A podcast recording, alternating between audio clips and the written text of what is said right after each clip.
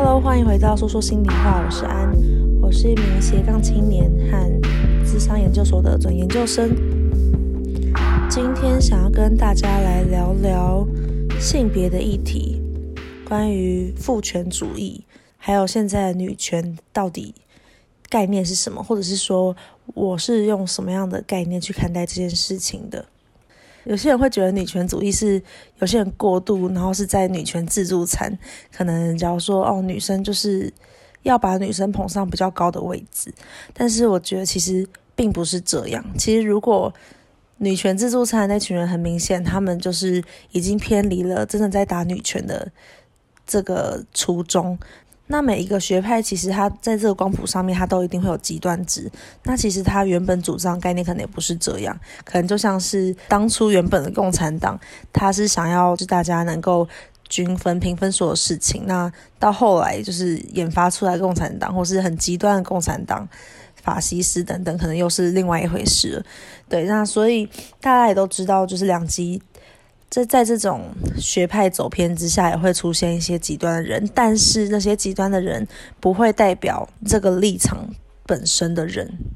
就像是，其实很多人看新闻会用新闻的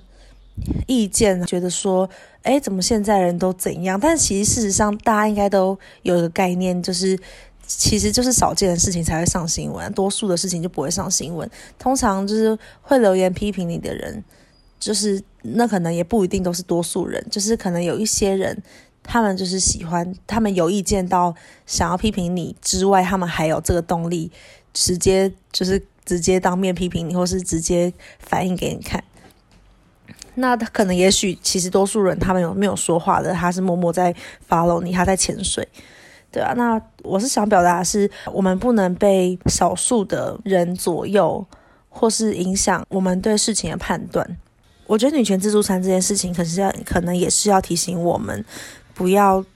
不知不觉走向那边的路，就是在做女权这这个同时，那我们知道说，其实正确女权观念只是要去稍微平衡一下父权主义下面失衡的状态。真正的女权是帮助男生也帮助女生的，因为其实大家会觉得说，哦，父权主义应该是对。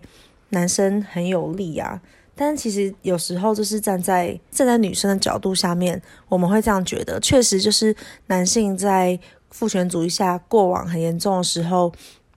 都会是一些呃既得利益者。假如说他们会是一些主管啊，或者是他们会站在高位，他们可能比较容易获得权权威啊、权势啊。这部分的东西，那也比较容易被推出去在，呃在一线，然后被看到等等。但这这部分其实也有一些坏处，就是当每一个角色都被定型成某一种样子的时候，其实不管是男生还是女生，他们都是没有办法移动的。好，假如说以传统的父权观念所定义的男女，女生可能就要比较脆弱，比较感性，然后比较。三从四德，这可能就又太又太又太古老了一点。但是就是大家知道那个女生的形象，男生呢，相对的就是要变得非常的非常的有力量，非常的坚强，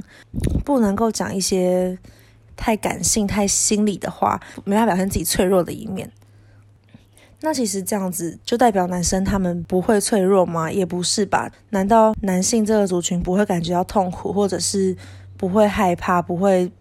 不会有一些负面情绪，或是甚至失恋的时候，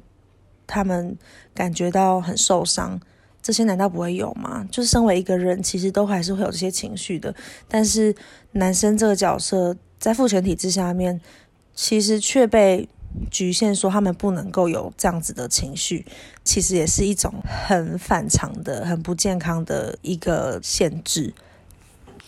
那我想特别提一下，在父权主义下被压迫的男性，是因为比较少人在提女权的时候会提到关于男生，就是大家可能比较直觉的还是会想到说女权是关于女生。那当然，它字面上意思是女权嘛，但是我觉得实际上意义还是有关于大家的，所以才会大家才会慢慢去一直提倡这个观念，就是女权应该是男女平等，所以男女应该是一起去做这件事情，一起去平衡过往父权体制下面比较不健康的一些观念或者是刻板印象等等。提到男性这一块呢，我就想跟大家分享一个 TED Talk 的主题。那那是一位演员 Justin Bolzoni。Why I'm done trying to be man enough？为什么我受够了去当一个够男人的男人？我我自己这样翻啦。对，然后那那部 TED Talk 我看的时候，其实觉得很感动。我简单跟大家分享一下这个内容。啊，那这个就是 Justin，他其实是一个一个演员。那他在过往的所有节目跟电影中，他都演一个非常男性的男性角色。他发现他看到了在荧幕上身为男性的自己和在荧幕外身为男性的自己其实很不一样。他觉得他已经受够了在任何地方都扮演男人这个角色。我觉得他提到的男人是被定义出来那个非常强壮、非常有力量、非常不示弱、非常就是刚强的那个男人的形象。但他他觉得他他受够了，在每一个对每个人都扮演那个那个角色。其实要一直去满足这个社会期待的男性还蛮辛苦的耶。他说他小时候，因为他爸是比较。不典型的男性，就是比较愿意表达、比较比较包容、比较温暖、比较温柔的那种男男性的父亲的角色，所以他不会教自己的小孩，不会教他怎么用拳头去打架。也因为这样，他在小时候曾经被霸凌，因为不够像个男人。身为一个需要获得同侪认同的年纪，当然。男孩男孩们会开始学习怎么样可以去融入这个环境，怎么样可以跟大家一样，那就怎么样可以像一个男人的形象。所以这件事情就是被大家、被整个社会文化大家一起形塑而成的，慢慢变成一个够像男人的样子。后来他现在他现在站在 TED Talk 上面演讲，他就是想要跟大家说，这是一个很辛苦的事情。那男生也可以不只是这样，那他当然也不是在呼吁说可以就要完全去颠覆男性的形象，他只是觉得这些所有事情都是要取得一个平衡。那我觉得这件事就很重要，大家有兴趣的话也可以去看一下这个 TED Talk。说到关于表达自己，我相信男生应该都蛮有感的，不管是我身边男性朋友啊，或者是前男友们，其实大家都真的会。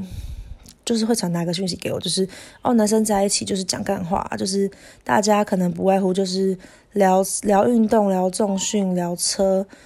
聊呃聊女生之类的。对，大家可能就是固定聊这些东西，那他们也不会去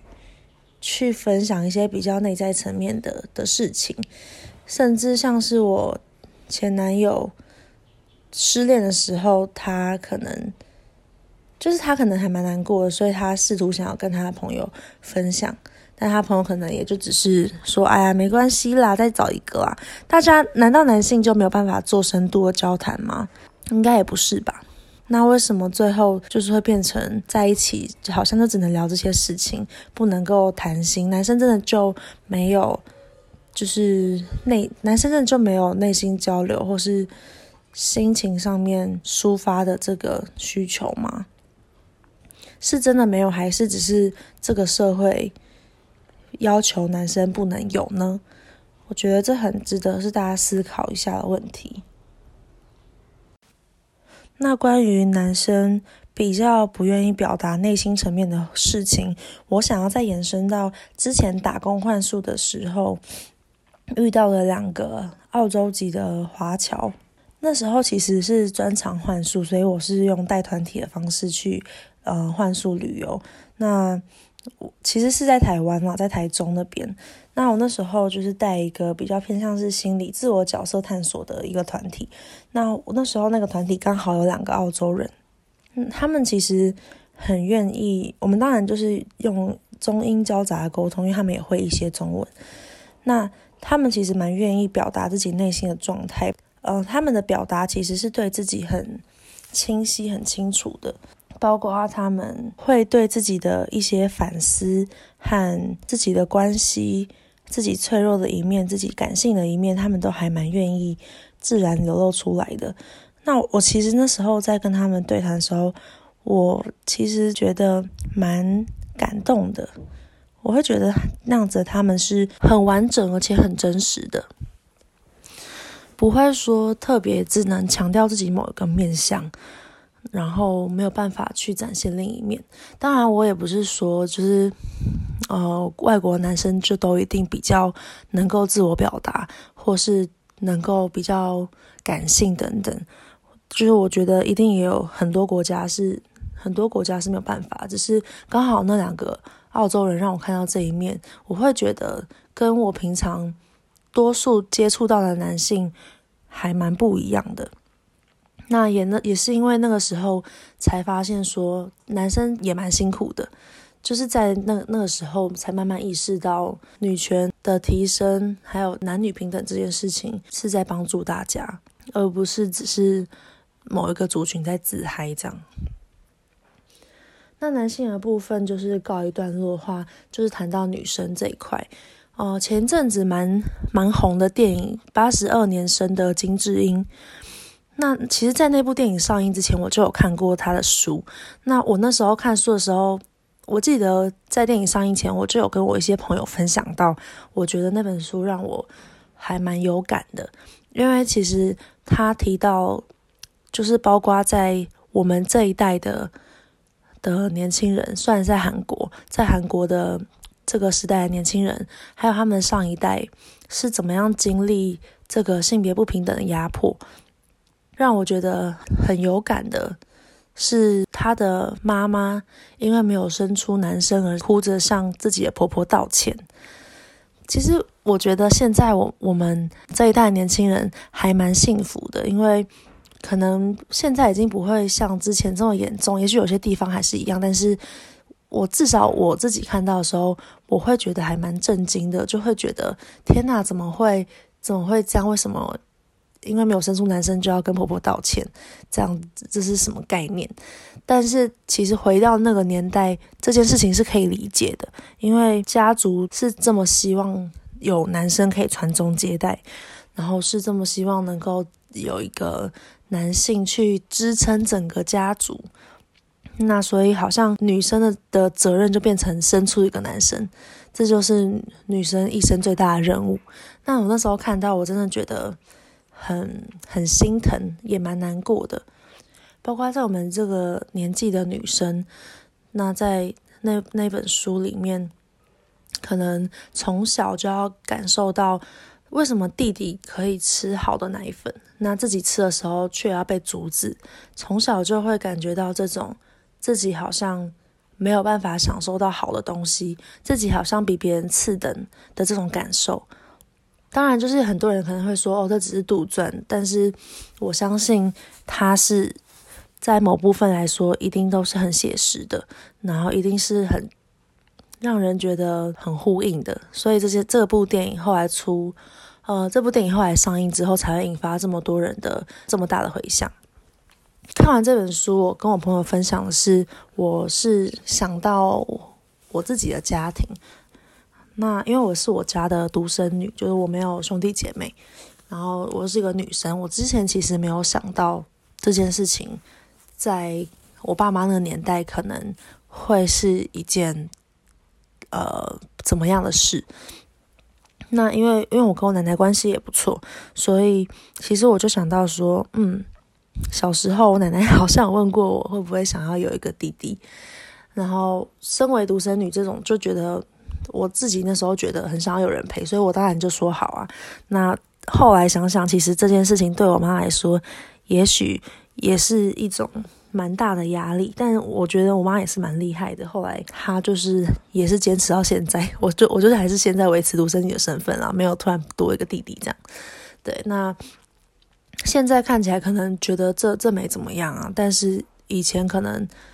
如果对比出那种没有生出男生就要跟婆婆道歉的这个时代，当然跟国家也有关。那在那种女权更不自由的时代里面，可能这件事情就是会怎么样，或是这件事情就它是一个，也是一个压力，压力的来源，可能要抗拒这件事情，要花的力气比我们想象中的还要大很多。关于我妈的部分，我那时候是有这样的反思。那关于我自己呢，我就有想到说，对，就是也是因为是独生女的身份，所以从小我奶奶虽然也疼我，可是她就会有一点，会有一点隐隐约约的传递着男女不平等的概念，还是有，会告诉我说。哎，泼女生嫁出去就是泼出去的水啊什么的，然后现在这么疼有什么用啊？等等的，其实还蛮奇妙的。就是奶奶身为一样身为女性，那就认同了这个女生不如男性的这个观念，并且想要把这个观念传给她的后代。我觉得这件事情也蛮奇妙的。为什么这个观念会？一代传一代，而不是到某一代之后就想要停止它，受到这个委屈或这个辛苦之后就想要停止呢？这其实还有很多值得去探讨的部分。那回到呃小时候的我，收到这个观念，我就会觉得很不服气啊！我就会觉得说，诶，男生做到的我也可以做到，为什么我就一定要就是呃嫁嫁出去之后我就一定要？嫁出去，用“嫁出去”这个词，然后结婚之后就就是变成好像没有用，或是对家人就就等于是就是分离分割了。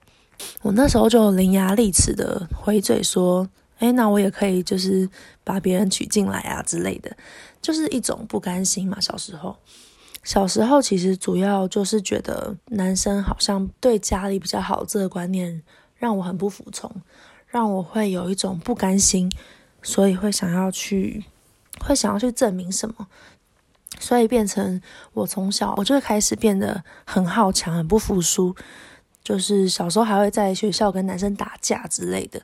然后我就会觉得为什么我一定会不如男生？他们可以做到的，我都可以做到。我就会开始去追求一些被世俗定义比较偏男性的形象，可能比较活泼外向、比较好动、比较坚强、比较好强、不示弱等等的，会去追求这些形象，然后去回避一些传统认为是女生的形象。我会对于那些女生的形象很反感。假如说有人要叫我坐姿端正、有气质。要叫我贤惠，会做会做很多家事，会煮饭，女生一定要会煮饭之类的，这些观念我都非常非常排斥，我可能就会背道而驰。但其实被一个观念影响的行为展现有两种，一种是顺从它，一种是反对它。所以不管是你过度的认同这个观念，或是你过度的去证明自己去反对它，都代表你被这个观念所深深的影响着。那我也是。大概在去年的时候，有意识到自己有这样的状况，慢慢发现说，我现在的个性某部分是因为我过去想要反对这个观念造成的。那意识到这个部分之后，才慢慢觉得说要把自己另外一面可能一直很排斥的那些女性的形象给找回来。的原因是因为想要去找到一个比较刚好的平衡吧，因为不管是完全追求或完全反对，我觉得那都像是我一开始提到的光谱的两端，它都不是一个最自然的状态。对，那我的故事大概就是到这边，我也蛮好奇，就是大家有没有因为因为一些性别的议题受到一些影响的？我都很愿意听到大家对于这个议题的分享。那这是第二集的 Podcast，如果有喜欢的朋友们，欢迎订阅追踪，告诉我你的心得，或是告诉我你听完这集的想法或感受。那我们就下次见喽。